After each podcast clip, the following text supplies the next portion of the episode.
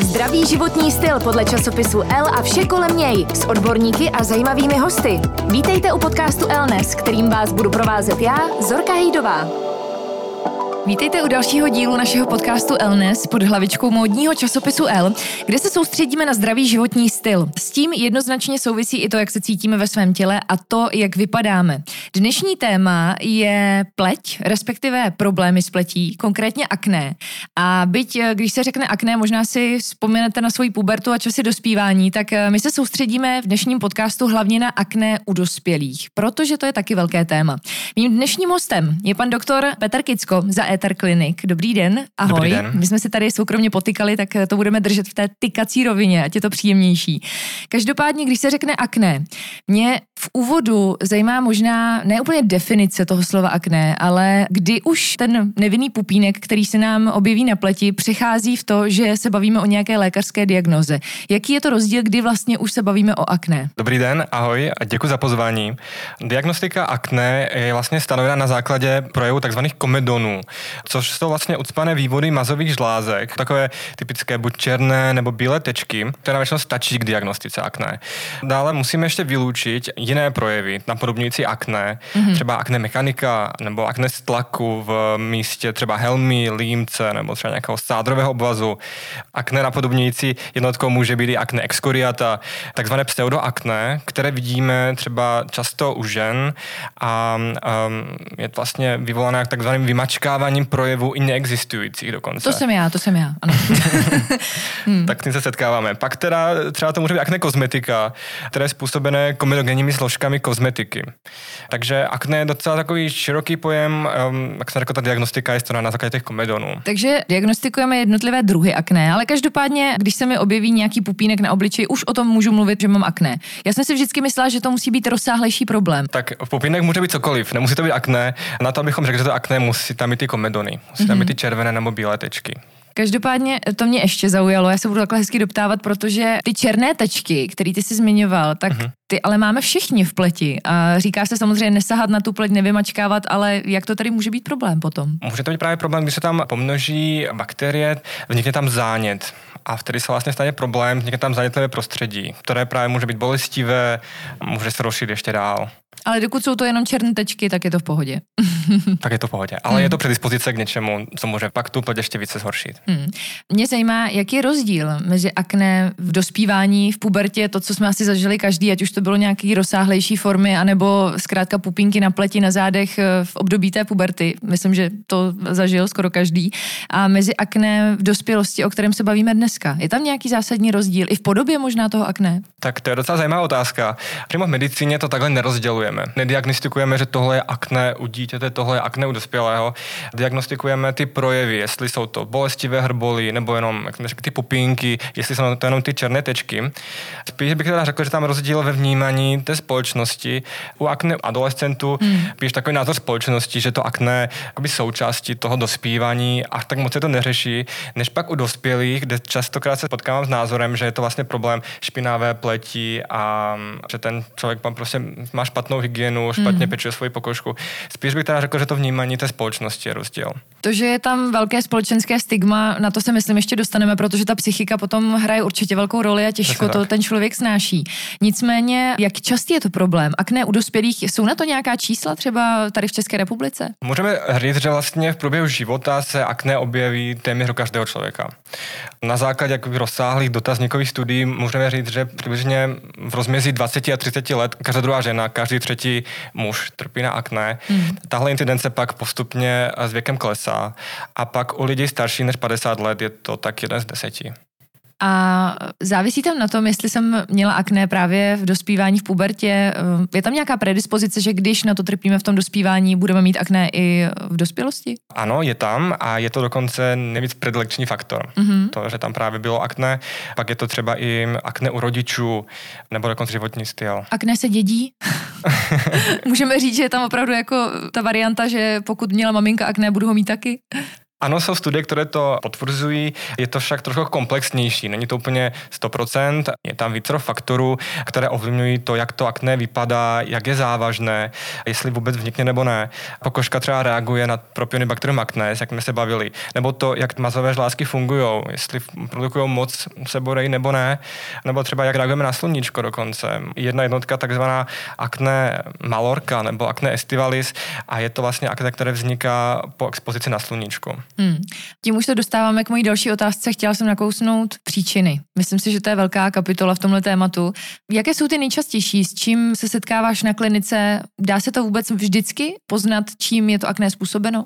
Najít ten důvod? Ten důvod většinou u dětí ani nehledáme. U dospělých se snažíme jenom vyloučit nějaké hormonální vlivy na to akné. Akné je multifaktoriální onemocnění. Je tam více faktorů, které ovlivňují, jestli to vznikne nebo to nevznikne a jak závažné to je. Nejdůležitější jsou takové ty 4 a to je právě funkce těch mazových žlázek. To, jestli jako dojde k ucpání té žlázky, přítomnost propionibacterium acnes a právě ten zánět, který tam pak může vzniknout. Pak jsou nějaké činitele, které to můžou změnit, které to můžou zhoršit. A ty mě zajímají. To, co můžeme ovlivnit. Ano, tak je to třeba ten životní styl. To má docela radost, že hodně pacientů si to uvědomuje, že životní styl má vliv na tu pokožku. Může to být třeba dieta, pak jsou to hormonální vlivy, ale nejenom v smysle pohlavních hormonů, ale třeba i stresový hormon zhoršuje naši pokožku. Mm-hmm. Co třeba antikoncepce a podobné věci? Tak to jsou právě ty pohlavní hormony. Má to docela velký vliv s tím, že třeba i akné u dospělých až 70% u žen se projevuje tak přibližně týden před menstruací. Ty projevy se jako nejvíc zhoršujou.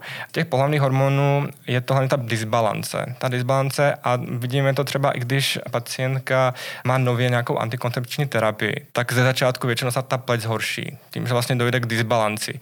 Pak je to na spolupráci dermatologa a gynekologa najít ten správný poměr, jak by vlastně ta antikoncepce měla vypadat, jak by tam měla být složky těch jednotlivých hormonů, hormonálních léčiv. Pokud se bavíme o té stravě, o té dietě, jak jsi říkal, jakou roli hraje to, co jíme? Tady je to docela komplikované zjistit, protože studie se jako hrozně těžko vytváří na tuhle tému.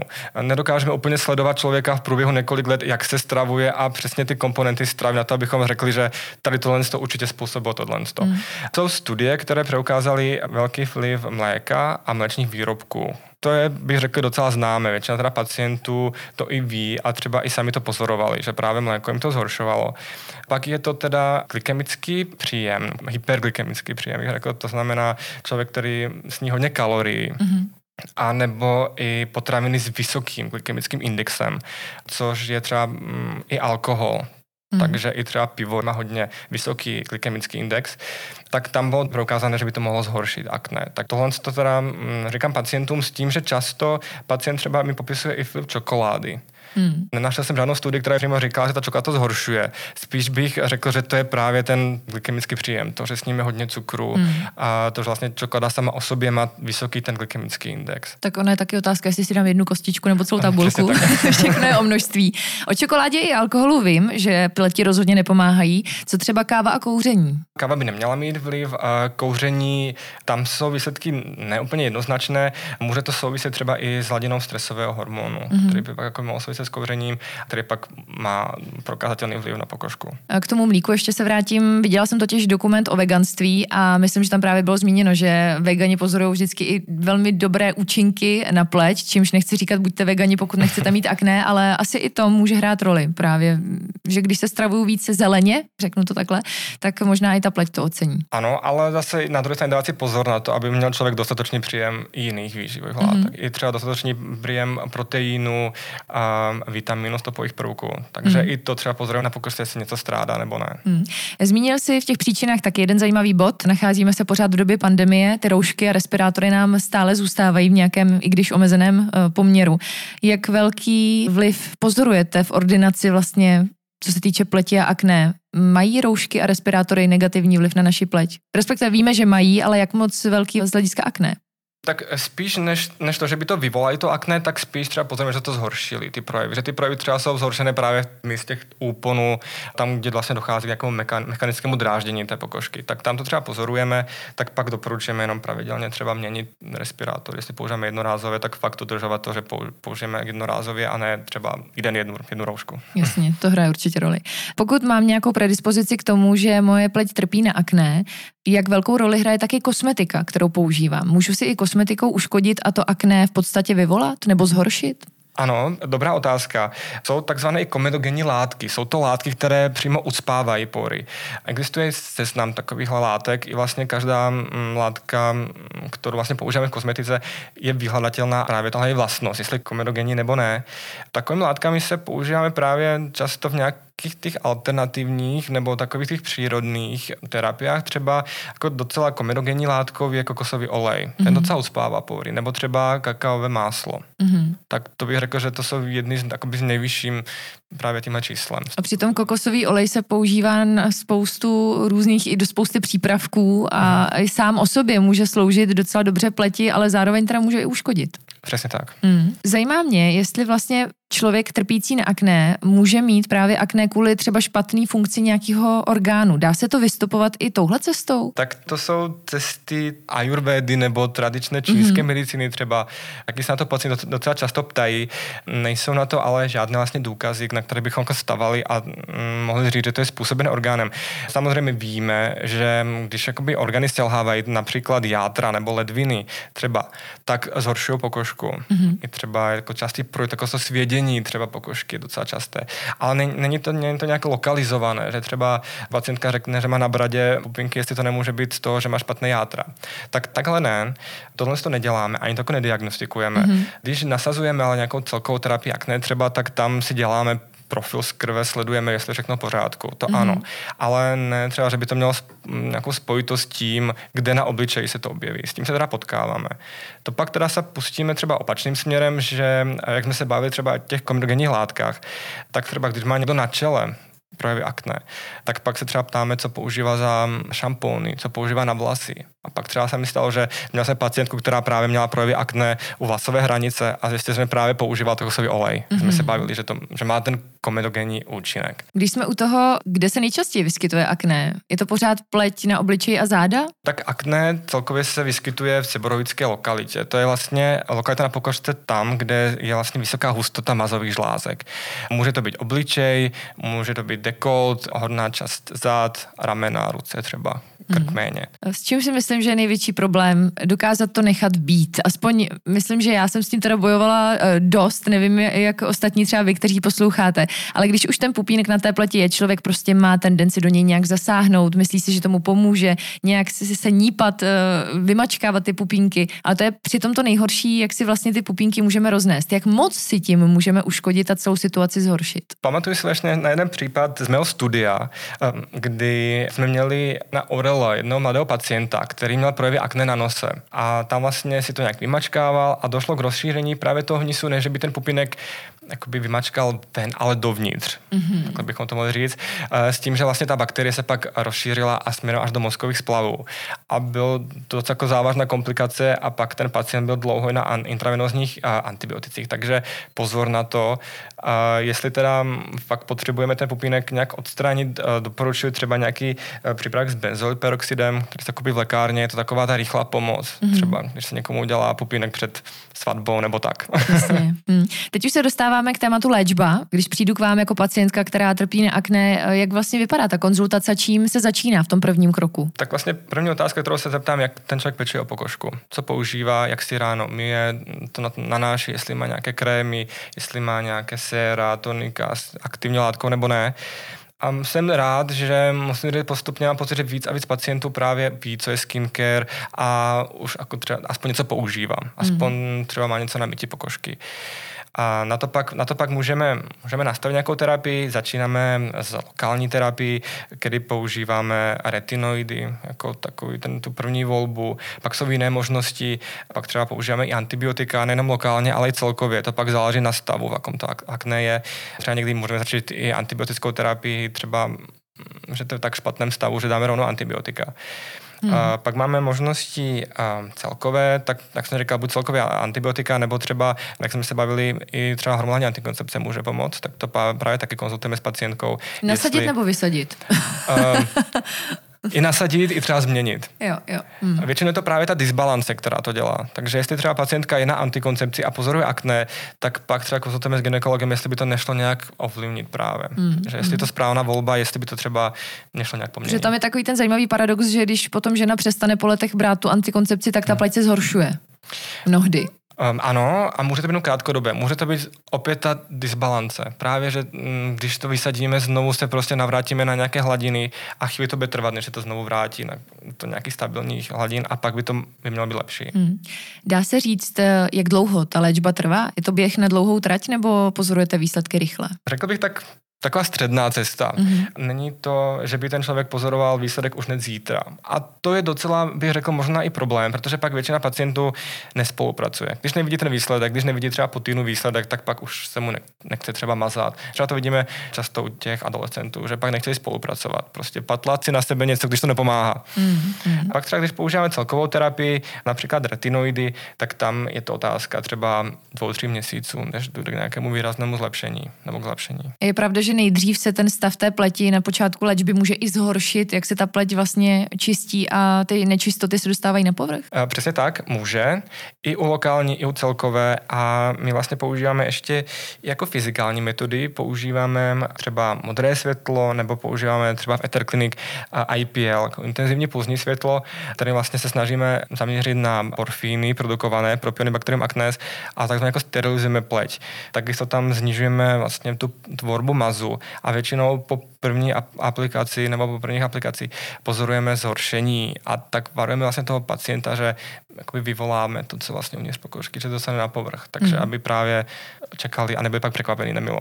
A jak si představit takové ošetření? Je to něco jako laser? IPL ano, jsou takové záblesky.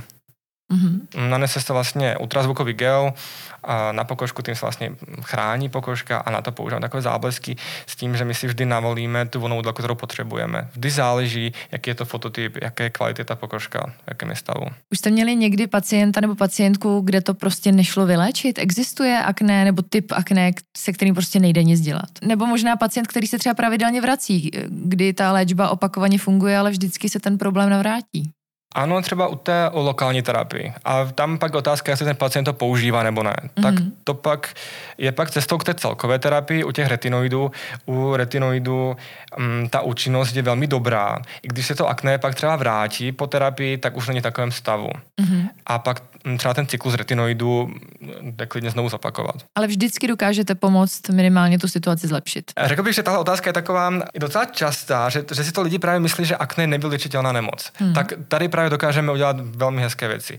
Nemůžu říct, že jakákoliv terapie je 100% úspěšná, to ne, ale většinou to akné velmi hezky i dokonce na lokální terapii dokážeme zjemnit ty projevy, dokážeme až téměř úplně vyléčit. Trápí akné dospělé muže stejně jako dospělé ženy, nebo u některého pohlaví převažuje tenhle problém? Netrápí, jak jsme právě řekli, u žen to mnohem častější problém, ale mění se to. Právě v adolescentním věku je to třeba téměř 100% u mužů, u holek je to tak 80%. Tak je to častější problém u chlapů a pak se to vystřídá. Pak v dospělosti je to častější u žen, tím, že je to každá druhá žena, jak jsme se bavili, a každý třetí chlap. Probrali jsme příčiny i léčbu. Pojďme ještě k prevenci. Co člověk má dělat, jaká pravidla dodržovat, aby akné nedal průchod, aby ten problém nevypuknul? Tak správná péče o pleť určitě. Tady bych taky řekl, že mám už dokonce i pacientky, které bych řekl, dělají až moc pro tu pleť, že někdy mám rád skincare rutiny, ale skincare rutina by podle mě měla být jednoduchá a neměli bychom vrstvit na sebe třeba několik aktivních látek po dlouhou dobu. Jestli máme pocit, že to nezvládáme nebo že je to až příliš komplikované, tak klidně může pacient se konzultovat s námi, jak to vlastně dělá, co všechno používá. Dále je to třeba ten životní styl, tak omezit třeba ten glykemický přísun, jak jsme se bavili. Pak třeba stres, ale to je zase taková otázka. Můžeme říct pacientovi, já se nestresujem.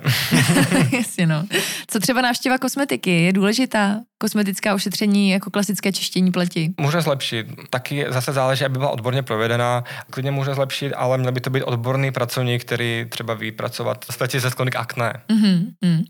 Mám tady ještě takový vtipný bod. Vzpomněla jsem si na léta základní školy, kdy přesně moje spolužečka měla velké problémy s akné. Sice odbočuju od toho akné v dospělosti, ale jak se tváříš třeba na alternativní možnosti léčby? Já si totiž pamatuju, že ona to velmi dlouho řešila a jedna z lékařek jí poradila, že si má normálně počůrat jakoby ten tampónek, klasický čistící, a vlastně tou močí ošetřovat tu pleť, a ono to opravdu zabralo.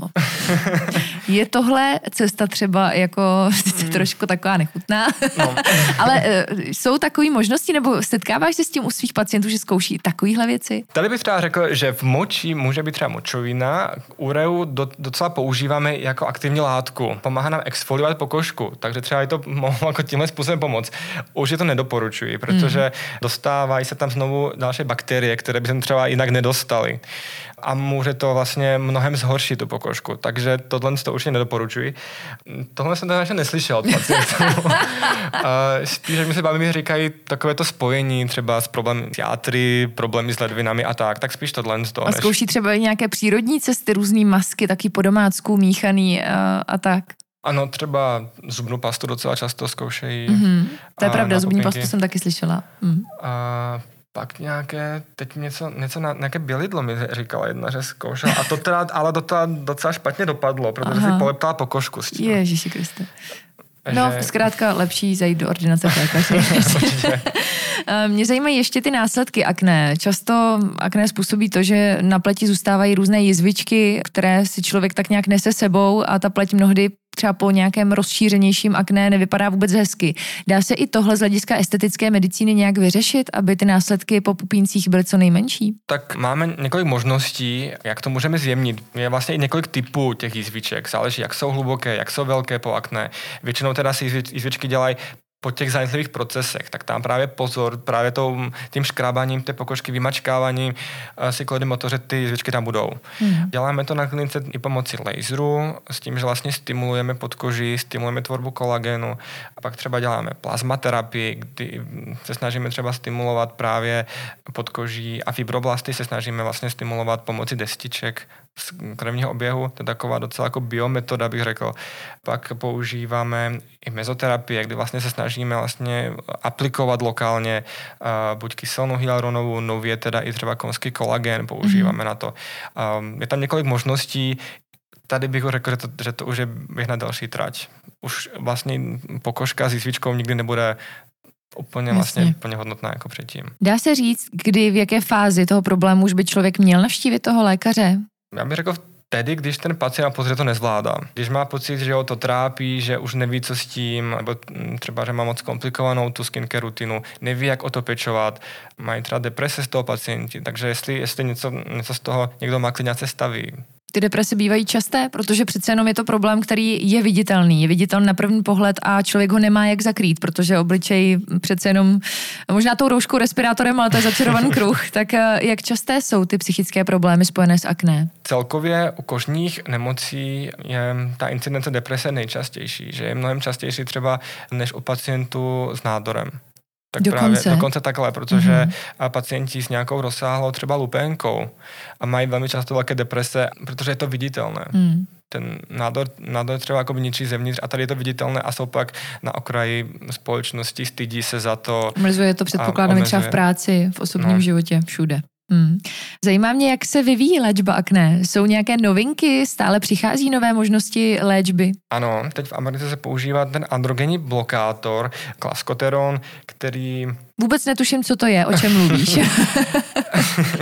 Tak akné může být zhoršené právě to hormonální disbalancí, a je to způsobené většinou citlivostí receptorů na androgeny v pokožce. Snažíme se tohle vlastně blokovat, tu spojitost mezi receptory a tím hormonem, právě blokátorem. A je to docela komplikované udělat to celkově, protože jestli budeme používat takové blokátory jako prášek, tak se nám to dostane do celého těla. Kdybychom to dělali jenom lokálně, mohli bychom z toho hodit pak i třeba vyšších koncentrací a líp to zacílit. A právě něco takového se teď děje, že vlastně snažíme se používat i androgenní blokátory lokálně. Pak třeba používáme nové antibiotika, třeba minocyklin, nebo třeba retinoidy se taky to hrozně vyvíjejí. Teď máme 4. generaci, takže posouváme se dál a dál. Zajímá mě ještě, jestli věk hraje roli. Jestli třeba, co se týče akné u dospělých, je častější v nějakém středním věku nebo pozdě pozdějším věku. Je tam tahle otázka ten faktor, nebo je to úplně jedno? Ta incidence klesá. Nejčastější je to v rozmezí 20-30 let třeba v dospělosti a pak to klesá. 31 už to mám za sebou. Doufám. Tam pak je teda tlak na to, že vlastně dospělý pacient to potřebuje vyléčit. U těch adolescentů je spíš ta stigma taková, že vím, že to třeba zmizí, že se to ztratí, že pak skončí puberta a bude to dobrý. U těch dospělých to prostě chceme zacílit, aby se to prostě vyléčilo. Tam je ten větší tlak na to vyléčit, než léčit. Pak třeba u těch starších lidí 50 plus je to fakt tak třeba 1 z 20 třeba na to trpí, 1 z 10. Rozumím. Poslední otázka. Zajímá mě, ty jsi říkal, že spousta lidí, že to vnímáš u svých pacientů, že už se na tu skincare víc soustředí, že se lidi víc starají o svou pleť, už tak nějak ví, co a jak, informují se. Máš pocit, že ta problematika klesá nebo spíš narůstá? Samozřejmě ty roušky, respirátory, které jsme zmiňovali, taky hrajou velkou roli, ale jak je to s odstupem teď posledních let? Spíš klesající nebo zrůstající tendence toho problému? Posledné roky úplně nelze teď říct, protože vlastně na poslední rok, jak pořád ještě u nás je covid, tak vlastně i klinika fungovala i třeba nemocnice v omezeném režimu, takže i jako kožní jsme fungovali míň a snažili se třeba i co nejvíc minimalizovat ten kontakt s pacientem, aby nedošlo na nákaze. Takže za poslední 2 roky to nedokážeme úplně říct, ale když jsem koukal na data třeba z konce 70-80 let, tak tedy vlastně akné trápilo tak 5% populace a teď, jak jsme se bavili, to každá druhá žena. Takže ten nárůst tam je. A pak třeba porovnání skincare, tak já jsem vlastně 3 roky zpátky byl v Belgii docela dlouho a tam jsem třeba viděl, že ty lidi o sebe pečovali víc třeba znali základy skincare, než je to v České republice. Nějaký vzkaz na závěr pro pacienty, kteří trpí akné v dospělosti? Akné je léčitelné, takže jestli to někoho trápí a má z toho deprese, určitě ať se staví na konzultaci, vždy rádi pomůžeme. Ať se s tím netrápí doma a jestli třeba jim má nějaké základy skincareu, ty má pocit, že to je komplikované, že tomu nerozumí, že neví, jakém pořád aktivní látky, a klidně to prostě může konzultovat. My chápeme, že to je prostě i psychický problém a že to může mít vliv i třeba na práci v dospělosti, že to může mít vliv celkově prostě na náladu, na všechno, takže klidně ať se nebojí konzultovat. Moc děkuji za rozhovor. Petr Křížko z Aether Clinic byl naším hostem v podcastu Acnes. Hezké léto. Děkuji. Vám taky hezké léto, no a těšíme se zase za týden s dalším hostem u dalšího tématu v podcastu Acnes. Tento podcast vám přináší Elle, nejčtenější módní časopis na světě.